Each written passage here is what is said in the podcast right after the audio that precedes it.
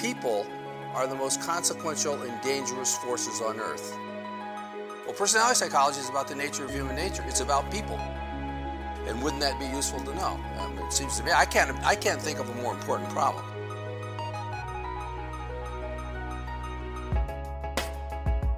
You're listening to the Science of Personality podcast, brought to you by Hogan Assessments, the global leader in personality assessment and leadership development since 1987. Your hosts are Hogan Chief Science Officer and world renowned personality psychologist, Dr. Ryne Sherman, along with Hogan PR Manager and resident storyteller, Blake Loepp.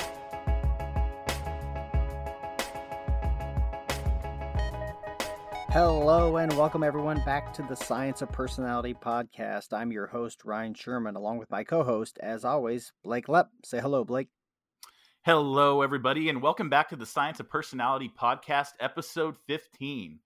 On today's episode, our guest is San Diego State University professor of psychology, Dr. Jean Twenge, and we'll be talking with her about personality, culture, and generational differences. Dr. Twenge is one of the world's leading experts on how to work with today's young generation, drawing from data sets containing as many as 11 million young people. As a result, she's frequently asked to speak to audience such as college faculty and staff, high school teachers, military personnel, camp directors, and even corporate executives. Uh, in addition, her research has been covered by a wide variety of top tier media outlets such as Time Magazine, Newsweek, the New York Times, USA Today, and the Washington Post. And she's also been featured on Good Morning America, CBS This Morning, Fox and Friends, Dateline NBC, NPR, and several other broadcast outlets. So uh, and and Jean, you've also written several books, including your latest book, which is iGen. Uh, would you want to give the audience maybe an overview of what that book is about? Yeah, so you know, I've been doing this research on generational differences for a long time, about 25 years. I started with my senior honors thesis as an undergraduate, kind of discovering some um, what seemed to be generational differences, and got then more depth into that in grad school. Um, and lately, doing this work has meant drawing from these big um, nationally representative surveys, um, particularly of high school students. So I kind of kept my eye on those and you know, was publishing on those. And in the data coming out know, around 2012 or so, I started to notice some sudden changes. And I'd really never seen anything like it first couple years I thought it might be a fluke, and then it kept going, and that's when I realized that there was a book in there.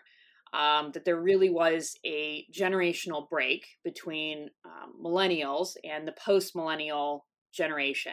So I call them iGen, a lot of people call them Gen Z.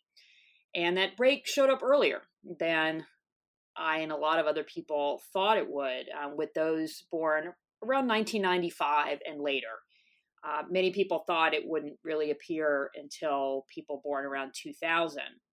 But there, it's unusual to get such a sudden break. Usually, generational shifts um, are more gradual. But there, there, there were these um, these sudden changes that appeared in the data for adolescents you know, around 2011 or 2012, um, and that really in, inspired the book. And you know, later on we can get into some of the details of what those uh, differences are.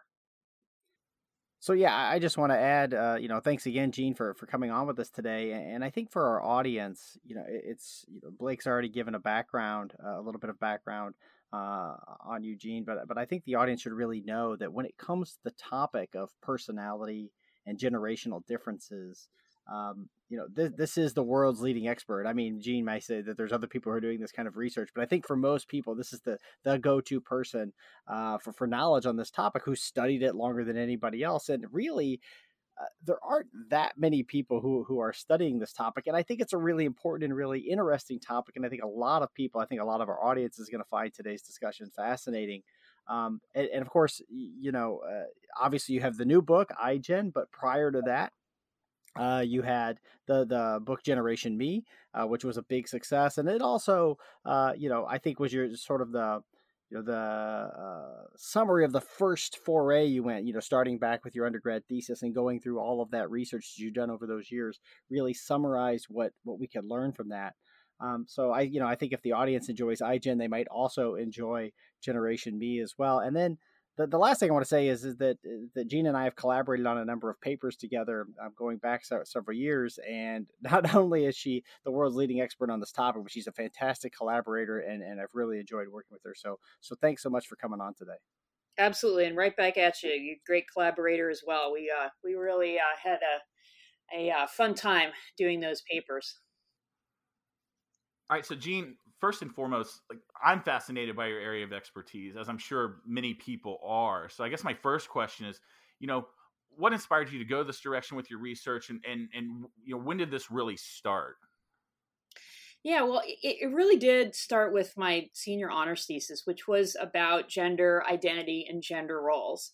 And as part of it, um, I gave a number of undergraduates there at the University of Chicago the BEM sex role inventory.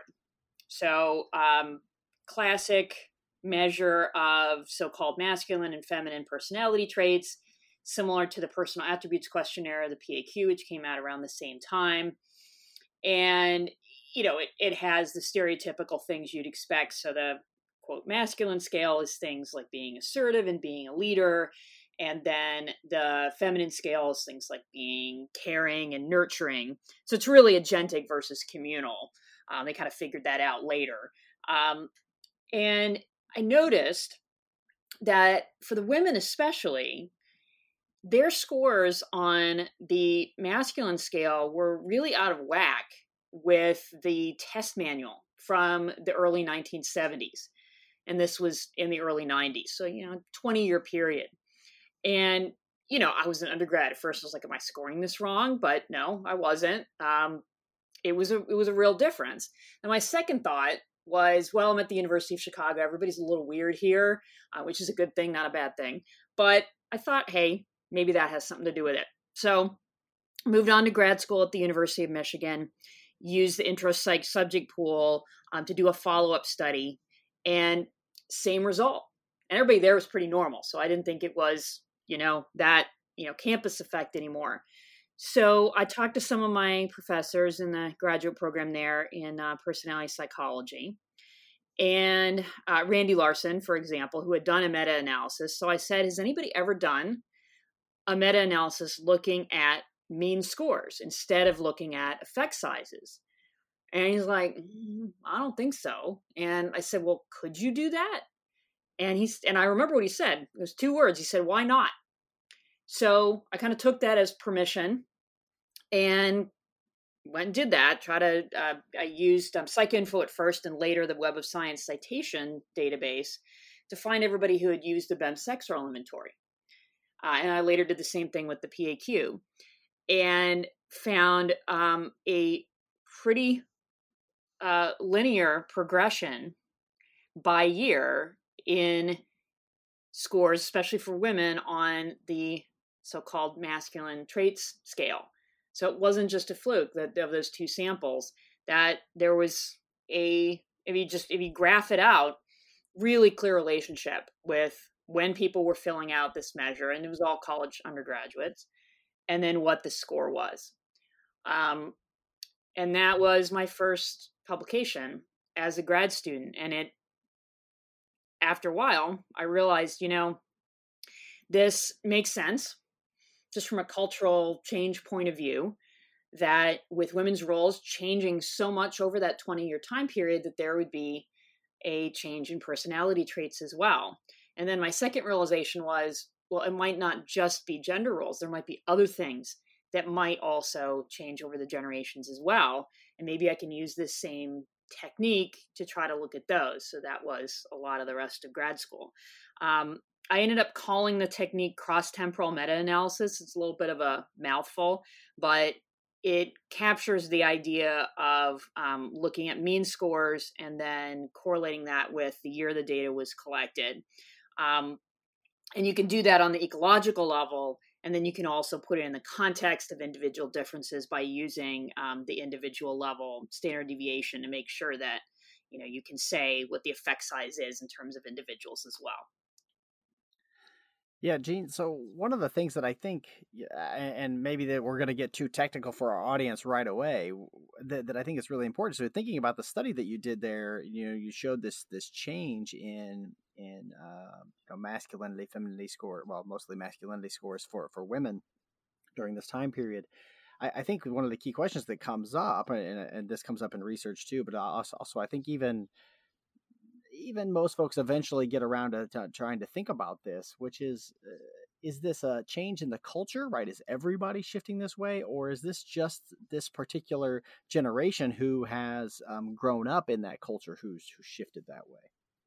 Exactly. So now we get into the question of whether it's usually the term is cohort or generation. I use those two terms relatively interchangeably, even though technically a birth cohort is people born in one year, and then a generation is people born in some usually fairly arbitrarily defined 20 year period 20 25 years.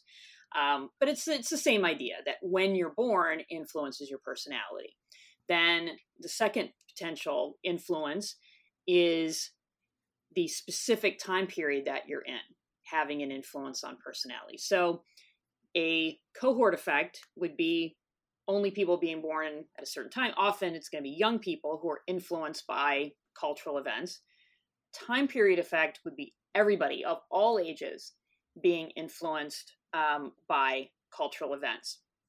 And this is a little bit of an overgeneralization, but usually there's some of both going on because, I mean, kind of the classic example of this is attitudes around same sex marriage. There's clearly a generational effect in that, but there was also a time period effect where people who were older also changed their attitudes. Yeah, that yeah, I think that makes sense, and I, and I think that also helps our will help our audience understand a little bit about how complicated this research actually is. It sounds really simple the way you described it. Oh, well, we just see how people change over time, but it really does get complicated in trying to identify. And I know this is some of the stuff we're going to get into in a little bit later. Is is identifying the causes of right? What is causing these changes? At what level are these changes taking place? Is it taking place at the at the cohort or generational level, like you say? Is it taking place at the larger population level? And and of course, the the third one, which we really haven't talked about, but of course we know matters as well as age. As people get older, uh, that they change in some ways as well. Exactly, right. And so there's there's that aspect that we have to try to separate the effects of age period, time period, and cohort, which the three are all products of the other two, and that's why statistically it is difficult to separate them. Um, so there's that big question.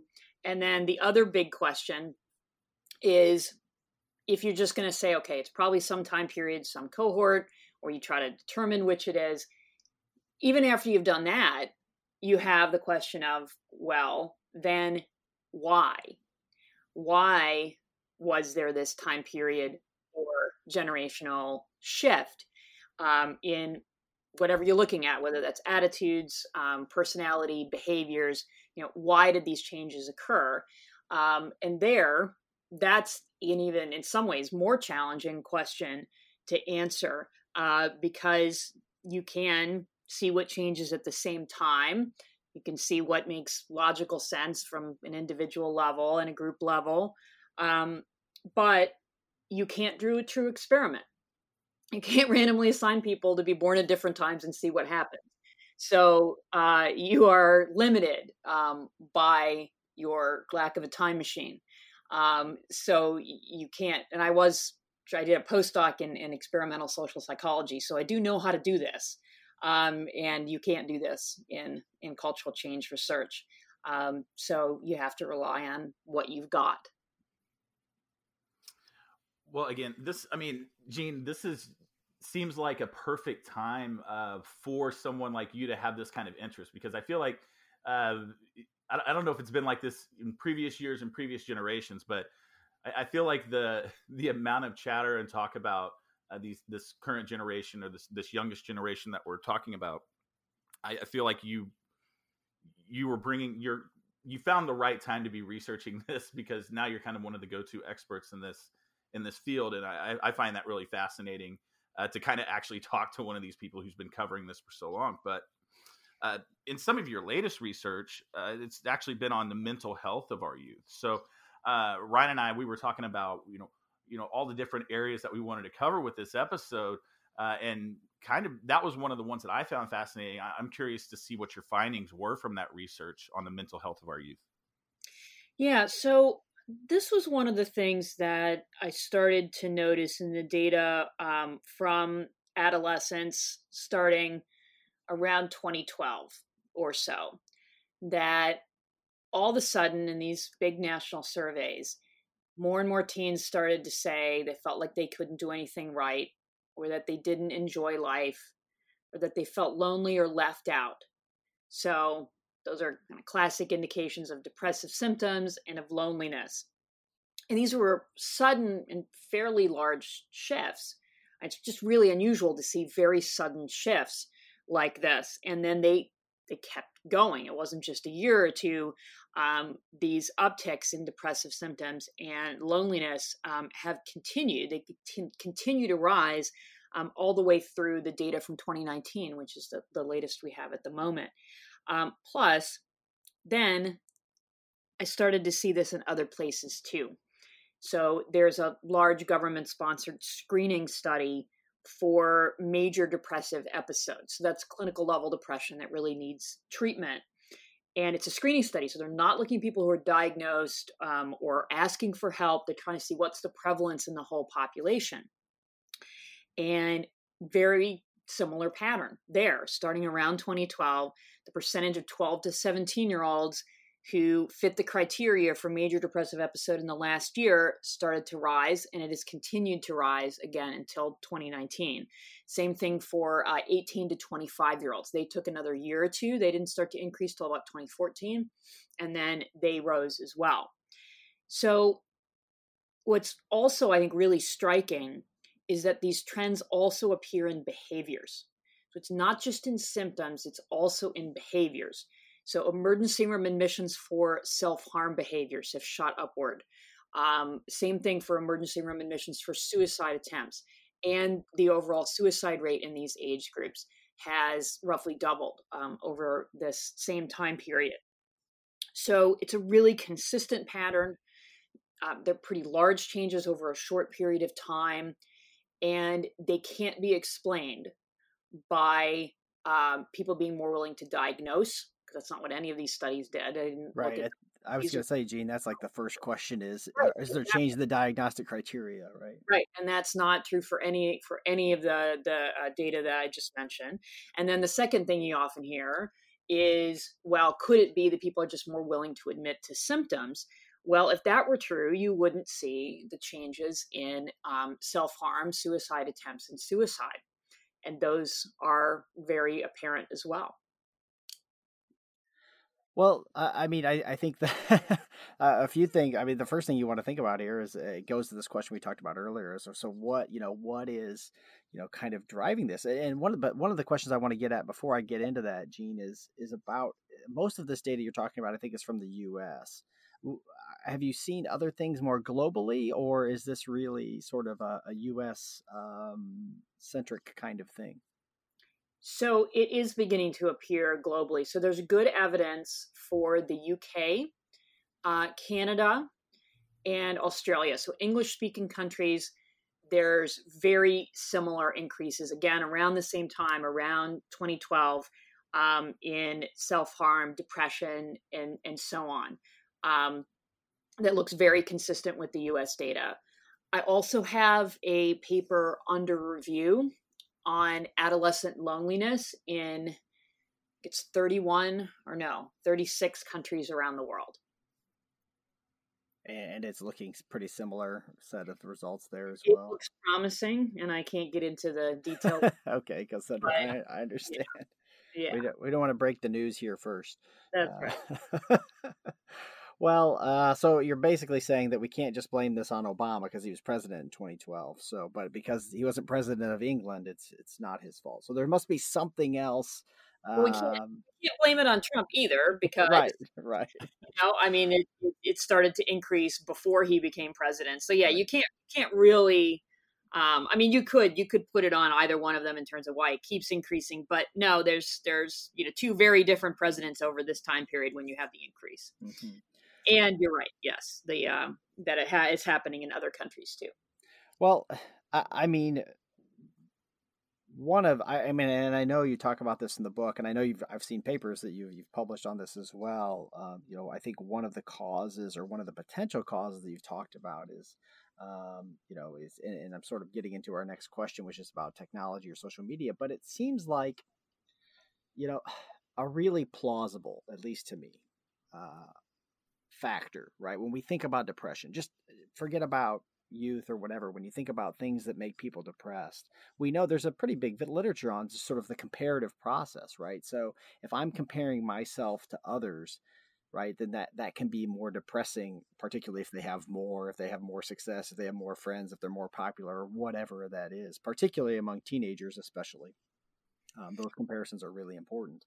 Um, it seems logical to me that just more frequent access to those comparisons you know could drive this sort of thing. Does that does that sound right to you? I think that's definitely part of it. I think there's um, a number of um, kind of s- smaller or more specific causes within the general one which is that well let me back up just a, a, little bit in kind of explaining, you know, what made me think uh, that technology might have something to do with this change, because when these changes, uh, when these increases in depression and loneliness, you know, first started showing up in these national data sets I work with, I had absolutely no idea what was the cause. Uh, it was a real mystery. And I was trying to figure it out for quite a while um, because it didn't fit economic cycles. Because that's at least, I don't hear this as much now, but when I first started talking about this, say about 2015 or so, I'd often get, well, you know, it, it has to be the economy. But it's not because it starts around 2012. And if you look at unemployment and median income and GDP growth and everything else, that's actually when things started to get better was 2012. And so that period from 2012 to 2019 was economic expansion. It's actually the opposite of what you'd expect for a time period when depression um, is is rising if it was due to economic factors. And then sometimes I get the oh maybe it was a delay. Well, why would it be delayed by five years? And then why would you get the worst depression in 2019 when it was the best e- economic performance? So that just it was completely misaligned. In, well, in, I, I think that also fails to. I mean, that sounds like such an adult uh, answer to the question. I get. I mean, it just fails to consider the things that teenagers care about. they don't care about the economy. Exactly. That's right. It, it, absolutely. And you know, you know, when when their parents lose a job or there's unemployment or you know economic instability and so on, that that can certainly have an impact on the family. And I don't deny that. However, you're absolutely right. You know, you think about what does your average 15 or 16 year old really care about and generally speaking, there's exceptions, absolutely. It's not going to be the economy. Um, it's not even going to be their parents' job, and whether the parents have a job that's, you know, unless they have to move out of their house and leave their friends, it's really not going to register that much with them, uh, except under extreme circumstances. They're not really going to pay much attention to climate change. Some of them are, certainly, but your average teenager, it's going to be their friends and how their friends communicate with each other and what their friends think of them that's going to be the things that are going to have the biggest impact on their life and how they spend their time, especially their time outside of school. And that's what's changed. Yeah, and, and I think, I mean, that's really consistent with what we already know about you know teenagers. And I mean, I I have two kids, neither of them are teenagers, but I've already seen that in them. Right, every year they get a little bit older. You, you, you see they care a little bit less about what mom and dad think and a little bit more about what their friends think and it just that, that's probably going to go on for a while. So um so so yeah to me that that makes total sense that it that when we're talking about depression what's the thing that that most affects depression for teenagers? It has to be these sort of peer relationships. Yeah absolutely. Um and you know i i also want to start by saying it is important to acknowledge that the primary, um, if you're going to identify causes for depression and, and mental health disorders, you're going to have genetic predisposition at the sure. top of your list. And then you're going to have, you know, environmental causes, especially extreme ones like poverty and abuse. Um, so I think it's important to acknowledge, though, that that's not the question that we're trying to answer here. We're not trying to explain all of the reasons behind depression in adolescence. We're trying to figure out why it increased so much after 2012. And genetics can't explain that. Well, it's short of a period. And I would also guess, and I haven't looked at the data. You, you may have looked at this, but I'll bet that if you control for those kind of factors, I'll or I didn't have to control. Forget it. Like, like let's just imagine you take uh, middle class kids from you know relatively affluent areas in the country. I'll bet you still see the same effect there versus other areas. Am I wrong about that? You're correct. Yeah, it it does. It shows up. In fact that's one of the things that's kind of surprising about some of these um, um, cultural and generational shifts, and this is true of, of mental health, is just how pervasive it is. That you'd think it would vary based on race and ethnicity, social class, region of the country. And for the most part, it just doesn't. It's very consistent across all of these different groups, which again suggests to me that the cause is something relatively universal. So it's something that affected most teenagers in the country at around the same time. And that's another thing that points toward the role of technology because just for for context, you know, here's here's the key piece of the puzzle. The end of 2012 was the first time that the majority of Americans owned a smartphone. That's one reason why that's a key year the other thing that happened around that same time period is in these these big representative surveys of high school students if you look say around that time so they started measuring social media use around 2009 and at that time about 50% of high school seniors used social media every day and then it began to increase and in the most recent data it's about 85% so I don't know exactly where the tipping point in that is, but probably somewhere around 75% is when if you're not using it, you're kind of on the outside. Right. When it was 50, it probably wasn't a big deal. There's probably some tipping point right in there. And that's ex- around when that happened was around 2012 or so. Yeah, that, I was thinking when you said 85% is the current number, I thought, well, the other 15% are lying. Is that what, is that, what yeah, that means? Or, you know, yeah. Um, or they're the ones who are kind of left out, which – and that too gets to the other kind of piece of our puzzle that and you know we can get into more of the details on this but you know there's there's two things about social media um, use and links to mental health there's first that the kids who are spending way too much time on social media you know five six seven hours a day clearly not healthy linked to depression right but then what happens to the kids who aren't using it? Well, they're protected from like a lot of that social comparison that you mentioned. Right. Um, they don't get that as much, but then they're also left out too. So it you you can't win.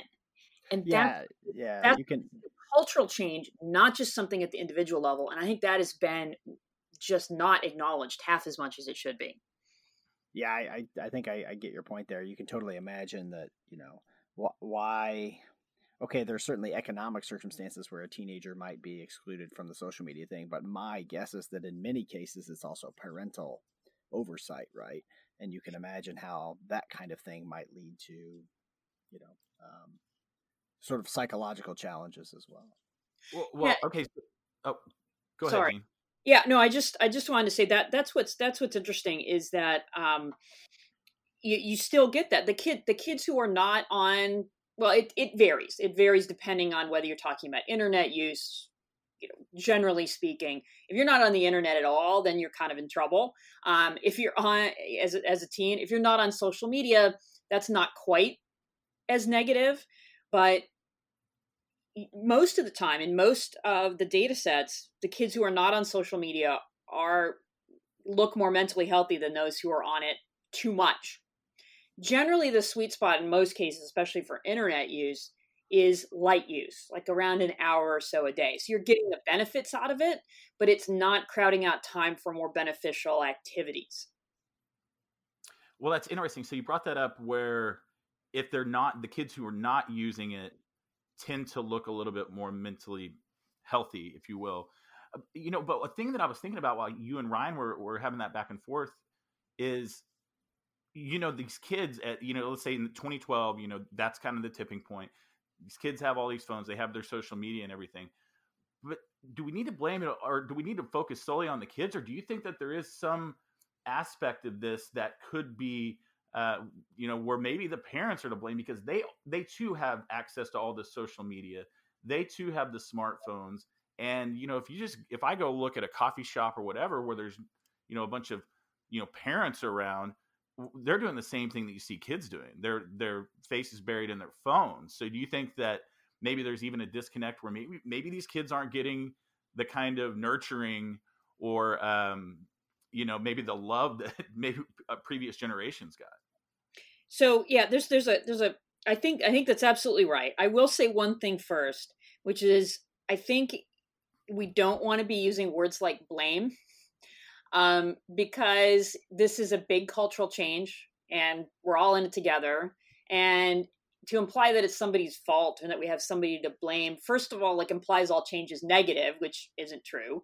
Um, these changes are somewhat negative but i think it kind of it's kind of counterproductive to say well it's this person's fault or it's this group's fault or so on when these are big cultural changes and we're all kind of riding that wave um, so i think that's one you know thing to the important thing to keep in mind but is this a time period effect that there's lots of people who are spending a lot more time on their phones? Absolutely. That is certainly in the mix. Um, and some of it may have impacted that parent child relationship as well. I think that probably has a bigger impact on younger kids.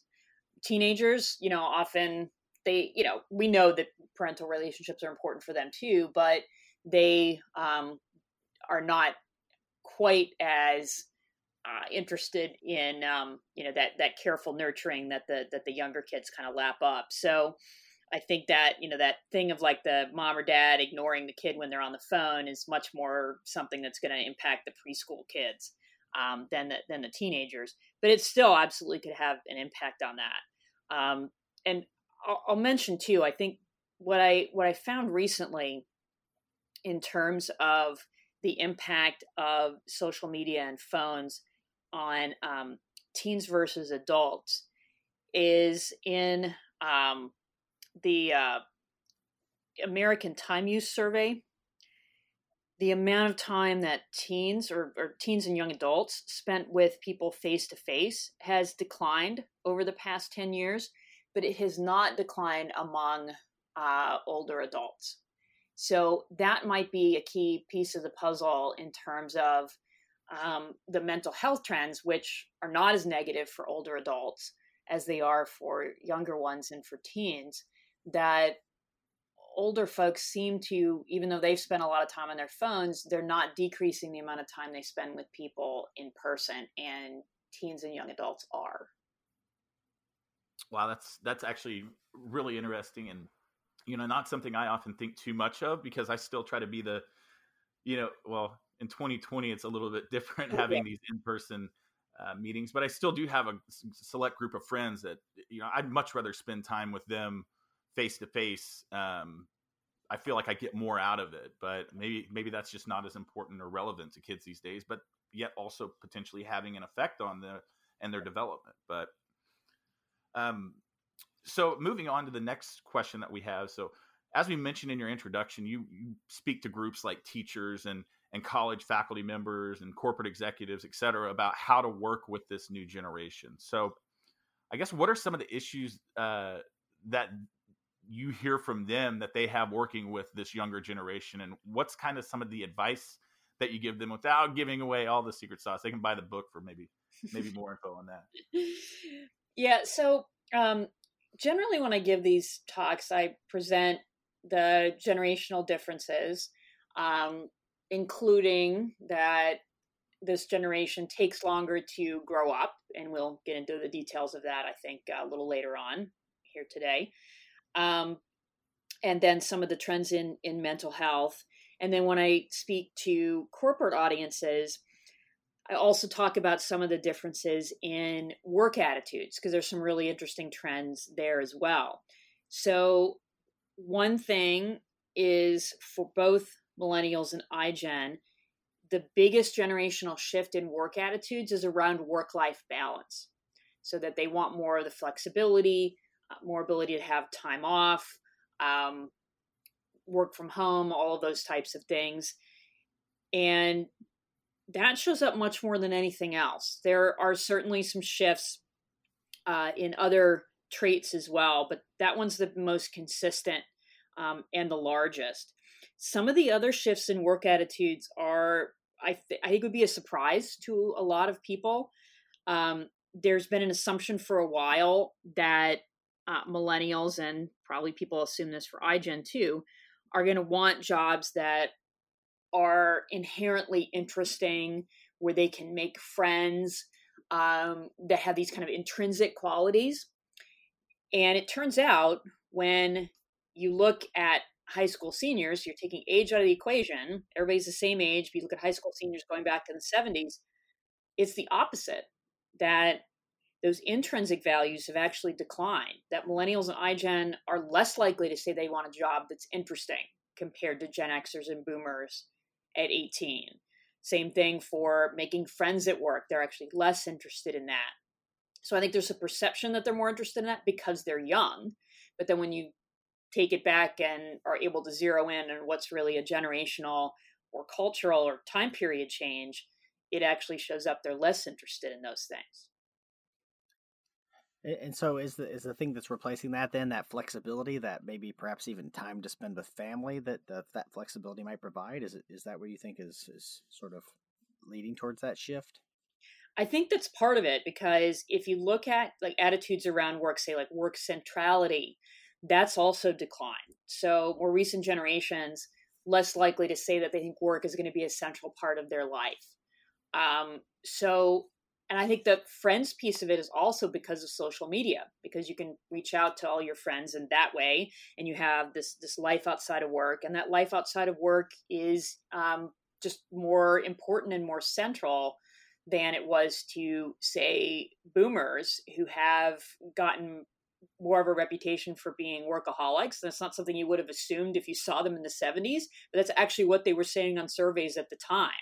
Um, you know, especially if you compare them to the younger generations now, that they were more interested in work being more central.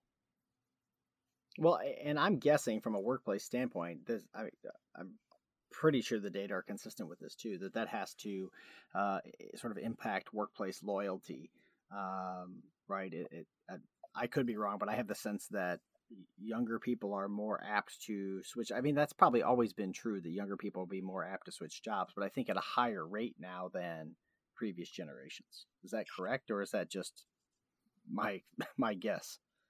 Well, it's it's interesting because, like, uh, uh, from a behavioral point of view, you're, you're, absolutely that that's true. People switch jobs more often now. Millennials switch jobs more often than Gen Xers and Boomers did. Um, yet, if you look in these surveys when they're young, millennials are just as likely, and and iGen just as likely to say that they would like to work in the same job for mm. their whole adult life because that question's been asked consistently since the mid 70s, and there really hasn't been a lot of change in it. So um, I think they they would like that stability. It's that sometimes, especially for millennials, there's the stand their standards are very high, and if they're not met, they'll leave the job. Um, iGen doesn't have that as much. They they are more practical and grounded, and a little more um, interested in staying in the in the same job, and we'll see if that changes. Um, but then they would actually rather stay. But I I think there's also, of course, uh, larger forces at work here. So it's not just that workers want to switch jobs, it's that companies are not as loyal to workers as they used to be. Yeah, I have to agree with you. I think that would be part of my take as well. I think that um, I, I, I could be wrong, but I think a lot of people who are around about my age, and Blake's age, uh, you know, have, have felt like at different times in their life, and this isn't just me personally, but I, I think there's a lot of people who felt like if the only it's sort of a known thing. If you want to get, if you want to advance your career, you have to be willing to leave your company. And it feels like that wasn't always the case. The, the companies didn't want people to leave and, and were just expressed a little bit more loyalty to their employees. Didn't it sort of encourage them to, to go out on the market? I think it's just an overall change in in how in in the workplace that it's just not as expected on either side mm-hmm. that will spend their whole career at one company. Well, I, I think if you look at it from from an organizational the, like the side of the organization and the side of the the employee or potential applicant, both sides have a lot of options out there that maybe in you know several years ago you didn't even realize that you could you know hey i don't like this job i can just go find another one or if uh, a employee goes to his boss and says hey you're not paying me enough. I, I think you need to pay me more. And they say well i can find someone just like you that i can pay the exact same amount and they won't complain about it. So i feel like both sides have a lot of options that maybe they didn't realize before in previous years. And i think that it might change too because um, the recent shifts among young people is that iGen is just uh, practical, grounded, interested in a stable job. Um, they may not be as as inclined to job hop. I mean, we'll see. We'll see what happens, but that's how it looks in the survey data. Okay, so moving on to the next uh, question that I wanted to to bring up, and I, uh, you know, there was we're talking back to your book, um, and one of the things that you pointed out like in the in the subtitle or, whatever you want to call it is that kids today are, are are less rebellious and more tolerant so i'm curious as to why you think that's the case and and how do you think that could potentially shape future generations so the less rebellious piece is it's a little hard to sum up these things in a subtitle right but what it refers to is that iGen is very interested in safety. And they're fairly risk averse, which is interesting because that's not usually what you would associate with people who are 25 years of age and younger. That's usually a time when people are going to do dumb, risky stuff, um, especially when they're teenagers. But the change over time in those that high school data just starting again around 2012 or so, there started to be a slide in the number of high school students who said that they wanted to take risks or that they like doing dangerous things. And then it shows up in behaviors as well. Um, they're less likely to binge drink. And there's this really interesting pattern. Uh, I, I graph this in the book of um, whether they think binge drinking is a bad idea, you know, whether they think it's safe or not and then whether they do it. And for most of this survey, going back to the mid 1970s, the number of teens who binge drank was higher than the number who thought it was safe, right? Because they're like, I don't care I'm just gonna, more of them are gonna do it. Like, okay, living on the edge, it's what you're gonna do when you're 18, right? And then the lines cross. And since iGen um, was the majority of those samples, it's the opposite that actually fewer binge drink than think it's safe. So that's just one il- illustration of their kind of play it safe attitude. So that's that's the essence of the less rebellious piece. It also gets to other behavioral data. Um, they're less likely to get in physical fights with each other. Uh, they're less likely to get in car accidents. So just like kind of physical safety um, has improved for young people quite a bit. And then the more tolerant piece is interesting, but also uh, you know a little complicated. Uh, it is pretty true. You're looking at the survey data and attitudes that iGen, you know, building on the changes of millennials and Gen Xers before them, is um, much more tolerant of different backgrounds. They're more likely to um, be open to different gender roles. They're less likely to show prejudice based on race or sexual orientation. And, you know, there's been discussion about whether they also, um, in, in some people's views, you know, like take take things too far in that department. And here we're talking about an at your average teen, you know, in these nationally representative samples. And of course, the questionnaires don't ask about, you know, do you have to have your, uh, do you have to think that gender is fluid? You know, that's not even in the surveys. Uh, so it's harder to get a gauge on that piece of it. the other piece that's that's interesting um, and and somewhat more complex, and we don't have great data on, but people have strong opinions on.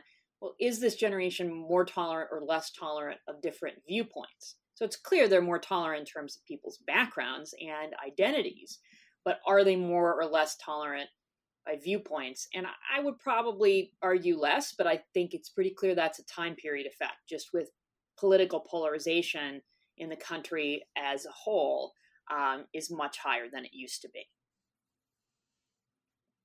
Well, that part we can certainly blame on their parents, right? that's where we can blame on a lot of people. Yeah, I'm sure that, that's absolutely true. Um, well, I mean, go ahead, Ryne. No, you go ahead, Blake. I mean, I was just, I was just saying that's, I, I think the the more tolerant part of people's background, that's just, that's kind of refreshing, and that's where I was getting into the, how might this shape future generations, maybe less so than the rebellious side, because whenever I was listening to the rebellious side, I was thinking, oh, they're just not as fun as we were, but, but but it also there's a lot of I think a lot of positives in them not wanting to binge drink as much and, and thinking that it's that it's not healthy for them because they're right. It is a good thing. it's just you know at some point it's like you got to rebel a little bit though. Have live a little bit, but it's probably good that it's moving in that direction. It's trade-offs. I mean, everything is, right? And eh, this is another thing I hear a lot in doing work on generations um, which I didn't really expect, but it comes up over and over. The number of people who think that all change must be bad. And then on the other side, I hear the other thing too is, oh no, everything is fine. It's all great. It's all it's all good. Um, I've seen lots of op-eds and editorials, um, and even some folks who have been responding to, to, to my work who seem to have not gotten the point, who are are saying, oh, you know, you're saying everything is bad. Nope. Um, cultural change is what it is. And some of it's good, some of it's bad, and some of it you can't put a label good or bad on. And you miss a lot if you're just putting things in those bins of good and bad.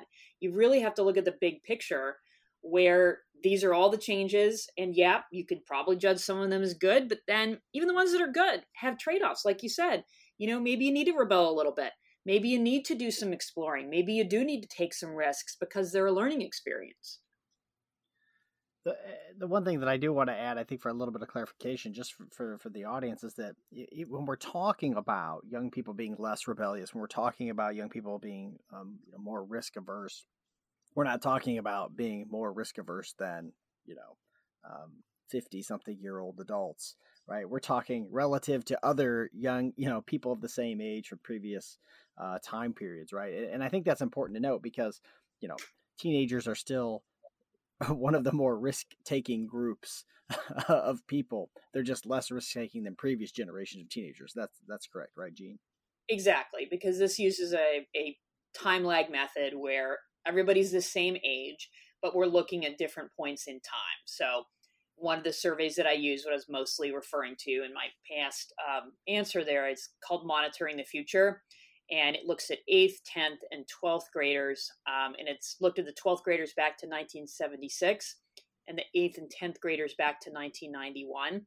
So we can see for the 18 year olds, for example, what the baby boomers were like in the 70s when they were 18, Gen Xers um, in the uh, 80s and and 90s, you know, millennials in the 2000s, and then iGen starting around 2012. It's it's interesting though because a lot of what you're saying uh, about this kind of rings true for me because I actually have a 16 year old nephew and a 19 year old niece. So I've seen this. I've talked to their parents. You know, I've asked them because I'm thinking back to whenever I was their age. I was a nightmare. You know, I mean, my mom's probably thinking, why couldn't he have been born with this group? um, because my nephew and niece have always been so well behaved, not rebellious at all. And I just kind of thought, you know, hey, you got lucky, you know, sister, brother, you, you got lucky. But um, I don't know. It's it's really interesting because a lot of this is just so true. But um, another thing that you mentioned is that this new generation is less happy and completely unprepared for adulthood. Um, you know, who, who again, we don't want to throw around the blame word, but do you have any reason as to what might be causing this, or, or you know, who should we be? What what should we be looking at? The parents, technology, both. What are your thoughts on this? Right. So so that that that part of you know unprepared for adulthood. So I said there's trade offs, right? So there's a lot of upsides to these trends, but then that's the downside let me say a little bit more about what some of these trends are. So, we already talked about alcohol, that high school students now are much less likely to drink alcohol compared to previous generations at the same age.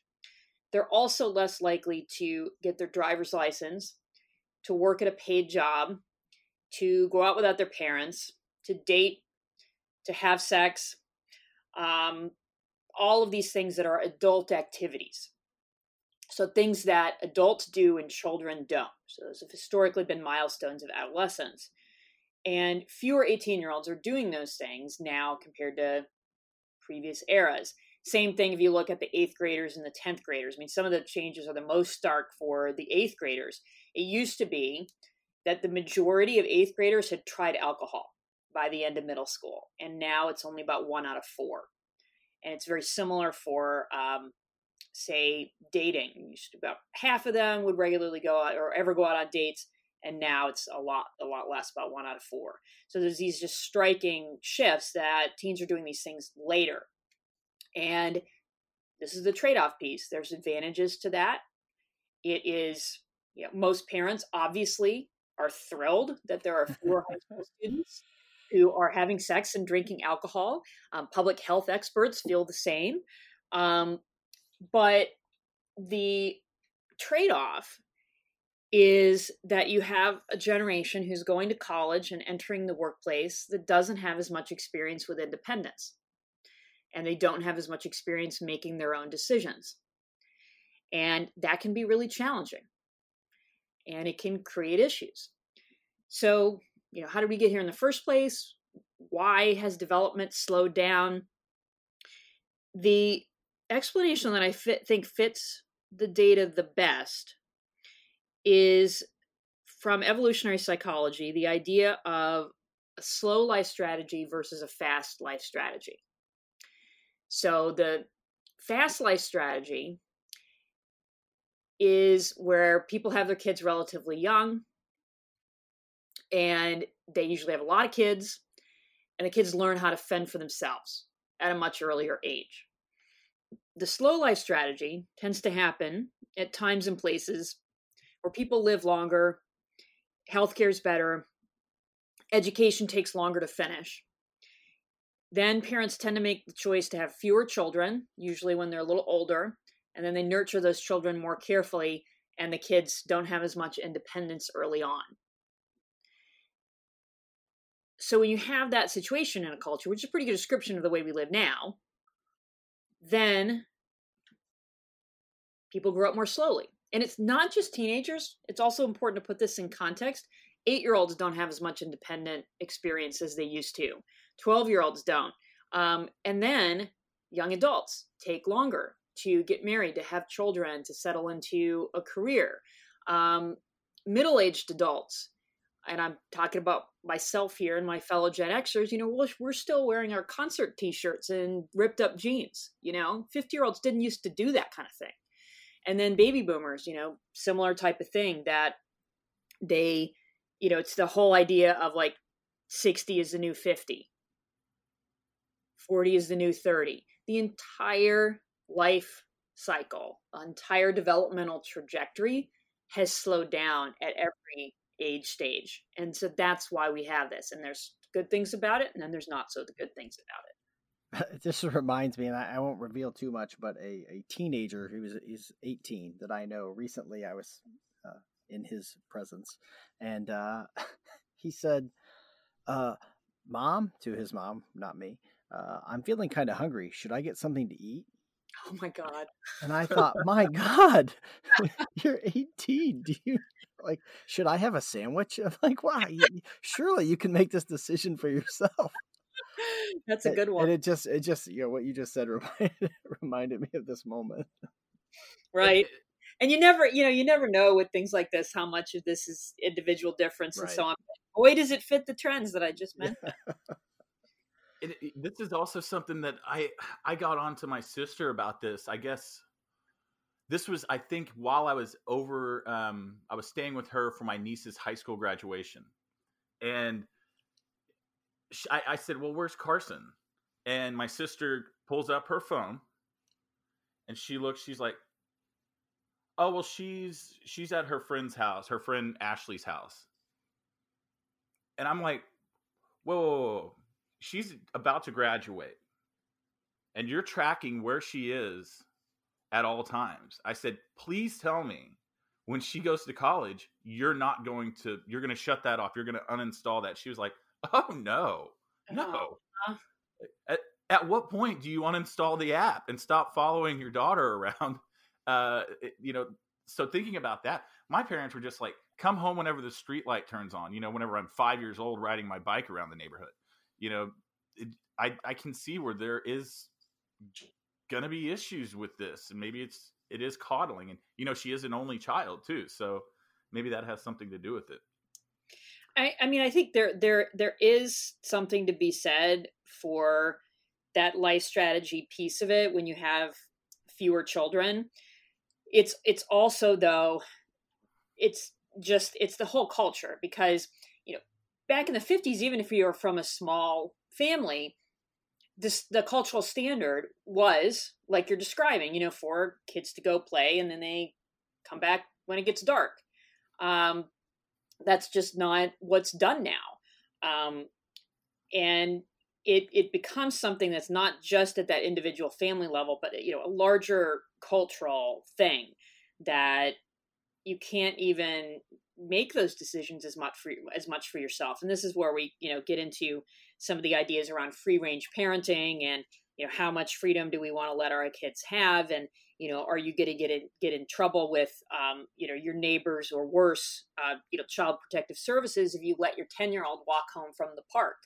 And unfortunately, in several cases, the answer has been that you get in, in trouble, um, which really shows you just how different things are are now. Well, I know adults who have similar apps to track each other, like yeah. romantic partners and things. yeah. To me, a lot of this bears on trust issues, but I don't... yeah. Well, there's some of that too, and then some of it is just people who don't bother to tell you where they're where you're where they're going. You know, like, where did you go? for me, I'm still of that age where my friends binge drink, so it's it's more of like let's just keep track of where we are if we go to a concert. You know, we we need to find you if you're if you're you know lock yourself in a in a. You're too wasted to find your friends to, to get your drive home. I guess for that. I mean, there there are good responsible reasons to use these apps, um, but uh, before we wrap up the episode, this is the one that I, have kind of been waiting. You know, I wanted to bring this up later in the episode because I, I do think it's a, a really cool uh, collaboration that you and Ryne did. So a few years ago, you and Ryne um, did some research um, and found out that millennials were having less sex than previous generations. You know, obviously, that study received a significant amount of attention in the in the media. Uh, my question here is were you able to determine why millennials are having less sex than previous generations or can you explain why you think it might be the case yes we used the, the general social survey and since the late 80s they have asked people how many sexual partners they've had since the age of 18 they ask about male partners and then female partners so we looked first at the number who had had no partners and I did it, you know, I like to joke is the dumb way of just looking at 20, 24 year olds born in different times, different generations. What does it look like? And millennials and the oldest part of iGen, um, that's what we saw was a larger percentage of 20 to 24 year olds in recent years have had no sexual partners since the age of 18 compared to previous generations. And then Ryne went in and did the age period cohort analysis, a more sophisticated statistical technique to include all the data on people of all ages to hold um, age constant, because of course your number of reported sexual partners is, is going to increase over time. And then see um, maybe you can talk about that, Ryne, about what we found with the period, time period, and uh, cohort variation. Yeah, well, I mean, the the big thing there was we we you know as as Blake mentioned, we obviously saw that these younger cohorts are uh, essentially so, and this goes back to one of the questions or one of the things I wanted to clarify earlier. Younger people, people in younger generations, uh, were are are having sex more than people in, in older generations. People in their twenties uh, and and early thirties tend to have the most sex but um, what we're seeing is a is a decline in how much of that there or well in this particular case it's um, how, how an increase in the likelihood of, of being abstinent of not having sex during that time period for right. for that for that that uh, millennial and iGen cohort mm-hmm. because mm-hmm. uh, well well we'll get into why in a second but the big uh, I think the big deal there was that it's uh, a higher rate than you would expect given how young they are. That is, we know that young people are frequently ha- are you know at that age are having more sex, but um, we were not seeing as much as you would expect. And, and I, I, like to point this out because lots of media things that covered it really kind of uh, botched it. Yeah, I mean, you know, Chelsea Handler had a thing and she was being funny and it was very funny. She said, "Oh, young people aren't having sex," and she was like, "I'm going to teach them," you know, or something like that. But, but uh, you know, eh, that's not really the case, right? Young people are still having sex, just not as frequently frequently as you would expect, given how young they were and given the time period that they're living in.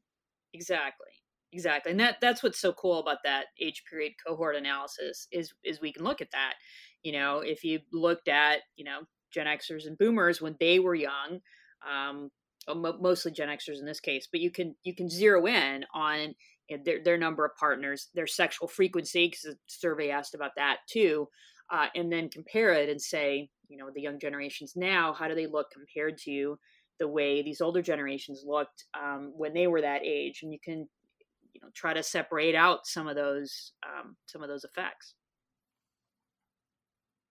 Well, that I mean, that was obviously something that we had to cover in this episode. So uh, well, I know we had to. But, but I want to say, Blake, that I think one of the questions that there are two questions that came up related to that are, you know, um, you know, one is, you know, is this a good thing or a bad thing? Uh, which we had to discuss quite a bit, and then, and I think like Jean, we we sort of come away, you know, sort of neutral on this, right? So many parents think it's a good thing. Um, but I mean, there's reasons to think, well, maybe this isn't such a good thing either. Um, for for some of the reasons uh, Jean mentioned earlier about you know preparedness for adulthood and that sort of thing. Um, but then the other question is is like you know what's driving the, this change and that's that's a really hard question to answer and i know we did we looked at a whole bunch of things and Jean might remember them better than, than i do but you know, there, people came up with all kinds of theories right away, right? I, I got emails. I'm sure you did, Jean, about about you know why this is going on. You know, uh, pornography was one of the ones. Well, because people have access to more pornography now. But we actually found, if anything, uh, people who had access or were viewing pornography more frequently were were actually having more sex, not less. Yeah. Well, that's also another problem of the individual level versus the group level right? That at the individual level, the people who are viewing more pornography probably have a higher sex drive. And so mm-hmm. it's not, you know, you're not going to get the relationship with sexual frequency. But then over time, you could still potentially make that argument, but it's hard to prove. Right. So yeah, other other factors. Um, I mean, I I I, I wrote um, a, a piece recently for JAMA, making the argument that I think there's two the two factors that explain this the most clearly are number one, a piece around growing up more slowly. Mm-hmm. That just all of these things related to adulthood and reproduction are happening later. Um, and that has has these these trade-offs. And then the other piece is potentially the role of of technology. Just that I mean, to be very concise about it, there's a lot more things to do at 10 p.m. than there was 30 years ago. You know, there's so many more things to binge watch and social media and so on, as opposed to, you know, watching the local news at 10 o'clock. Which, since I grew up in North Texas, by the way, uh, I, I, I know about the local news coming on at 10 o'clock instead of 11. right, of course. Well, that's that's all really fascinating. I don't know, you know, obviously I came from a different generation, but you know, my mom's listening. So, mom, I was a perfect angel. So, you know, I, don't, don't, don't worry about me. uh, and still am. But for my for our last question before we let you go, Jean, I want to take a look into the crystal ball. Twenty years from now, when this this generation that we discussed throughout most of this episode is well into adulthood and having children of their own, what do you think those kids will be like? Well, first of all, there's going to be a lot fewer of them. Um, I'm convinced that the birth rate is never going to go back up in this country. Mm. The it was already on the way down. Um, it's interesting because a lot of people said, okay, millennials, well, we're a little concerned the birth rate's going down. It's probably because of the Great Recession. It'll come back. It didn't. Now we have the pandemic. That's going to suppress the birth rate. I think that's pretty clear. And people are, okay, it's going to come back. It won't. Um, you can see that not just in those actual numbers and trends, but there's early indications in the survey data that iGen is just not as interested in getting married and having children than previous generations. Um, so we'll see, but I think that's that's going to be one big um, thing that I'll go out on a limb and, and predict.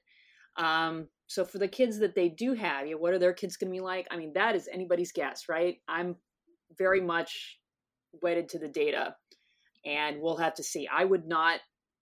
I'll admit it. I wouldn't have predicted those changes with iGen before they happen. They showed up, and I went, "What the heck is going on?" And I'm sure the same thing will happen again several times in in the future. Um, I think it'll it'll be very interesting to see a little more short term how the after effects of 2020 and the pandemic play out. Are we all still going to be working from home? Um, you know, are we going to do more Zoom meetings still, or are we just going to be so sick of it we're going to give it up? Um, I think it'll be some somewhere in between. That I think there's going to be an increasing acceptance of people working at home or in a, the location that they want, and we don't all have to come together for the Zoom meeting. But then, boy, I'm sure I'm not alone in this that whenever we all finally get a lot out of our houses in May or whenever it is, we're going to be eager to do that. Yeah, I, am sure that's a question you get a lot, Jean, that's related to this, which is about how the pandemic, you know, how, you know, what kind of effects we might expect long term on this. We, we, get questions about it at Hogan. People want to know how has the pandemic affected, you know, uh, personality test results? The answer is no, they haven't. Right. So the average is still the same. now. for not for the stuff that we measure, for for our sort of big five like things. Neuroticism, really? No, we haven't actually seen. In fact, if the thing we've seen the biggest change on, and it's really small, is on security. We've seen just the ever so slight uptick on on a, a measure of security. But, you know, for the most part, these are questions, you know, the kinds of questions on our surveys aren't, they're not really attitudinal the way a lot of the stuff that I know that, that you, you study. Um, of course, not everything you study is attitudinal, but, um, you know, uh, I just feel like they're a little less, you know, they're a little, it really wouldn't matter if you're in a pandemic. You're just, you, people really just aren't responding that differently to these kinds of things. Anxiety, there's, there's some good census data showing that anxiety is way up. So that that's the one I'm surprised. The rest of it, I'm not surprised, but that one I am. Yeah, well, and I certainly think from a state sort of standpoint, I mean, I, I just just thinking about the items that I know are on our assessments, I just think, well, they're much really changed. They're just so trait like in the way that they're asked. Got it. Yeah. Yeah, and another interesting thing that we just we just completed a, a survey in Europe uh, just to kind of get a feel for what the future of work's going to be like asking questions around to workers around you know the pandemic and how it's affected them and you know whether they think their organization did a good job adjusting to it i think the the craziest thing that we saw is if you look at previous research on employee engagement it's not great and it hasn't been great for quite some time across the globe engagement according to the you know i want to say like 700 or so people that we got responses from has done a 180 huh. is what I found pretty fascinating. Now it's it's a small sample size. We're gonna we're gonna replicate this across Asia and uh, the U.S., but it's a pretty encouraging sign to see. and I'll be curious to see if that holds up in in different regions. But I mean, it was it was a significant like I, I want to say it was eighty percent plus um, feel that right that they're engaged or at least with their organization, which is quite the contrary to anything you would have seen prior to the pandemic. Yeah, I mean it's really it's really interesting. You'd think people weren't going into work and they'd be less less engaged, you know. So I mean, I wonder how much of it is, oh yeah, I'm I, am i am engaged because who knows how long I'm going to have this job. True. Yeah, I true. wonder if there's sort of a, um, you know, uh, also some sort of supportiveness there too, right? So the people that we're surveying are people who are still in in jobs and still employed, and I wonder if they're feeling like, you know, my you know, company's taking care of me. My company has implemented some kind of work from home strategy. My, co- you know, has done those kind of things, and that's what's keeping them, you know, engaged. Or, or maybe just the more engaged employees are the ones who are more likely to still be around for the survey. Yeah, and and you know maybe this is just a short term thing, but definitely um, was one of the key findings that we saw. We asked, I think, thirty plus different questions, and that was the one that kind of really stood out as wow, that's different than it used to be. So it's definitely something to keep an eye on. But yeah, that's very encouraging. That's great news. Yeah. So, well, Jean, thank you so much for coming on and joining us uh, to record this this episode. We, we, again, we were wanting to bring you on for uh, for quite some time now, and glad we finally made it happen. And I hope you uh, enjoy the rest of your 2020 as best as you can. Thanks very much. Thanks for inviting me. This was lots of fun. Yeah, thanks a lot for coming, Jean. Always great to talk with you. Likewise, absolutely. And that does it for episode 15 of the Science of Personality podcast. Be sure to join us in two weeks for episode 16, where Ryne and I will have a special end of year episode in what's been a wild 2020. You won't want to miss it. Cheers, everybody. This has been the Science of Personality podcast, brought to you by Hogan Assessments. You can access all podcast episodes on our website, scienceofpersonality.com, or on the streaming service of your choice. See you next time.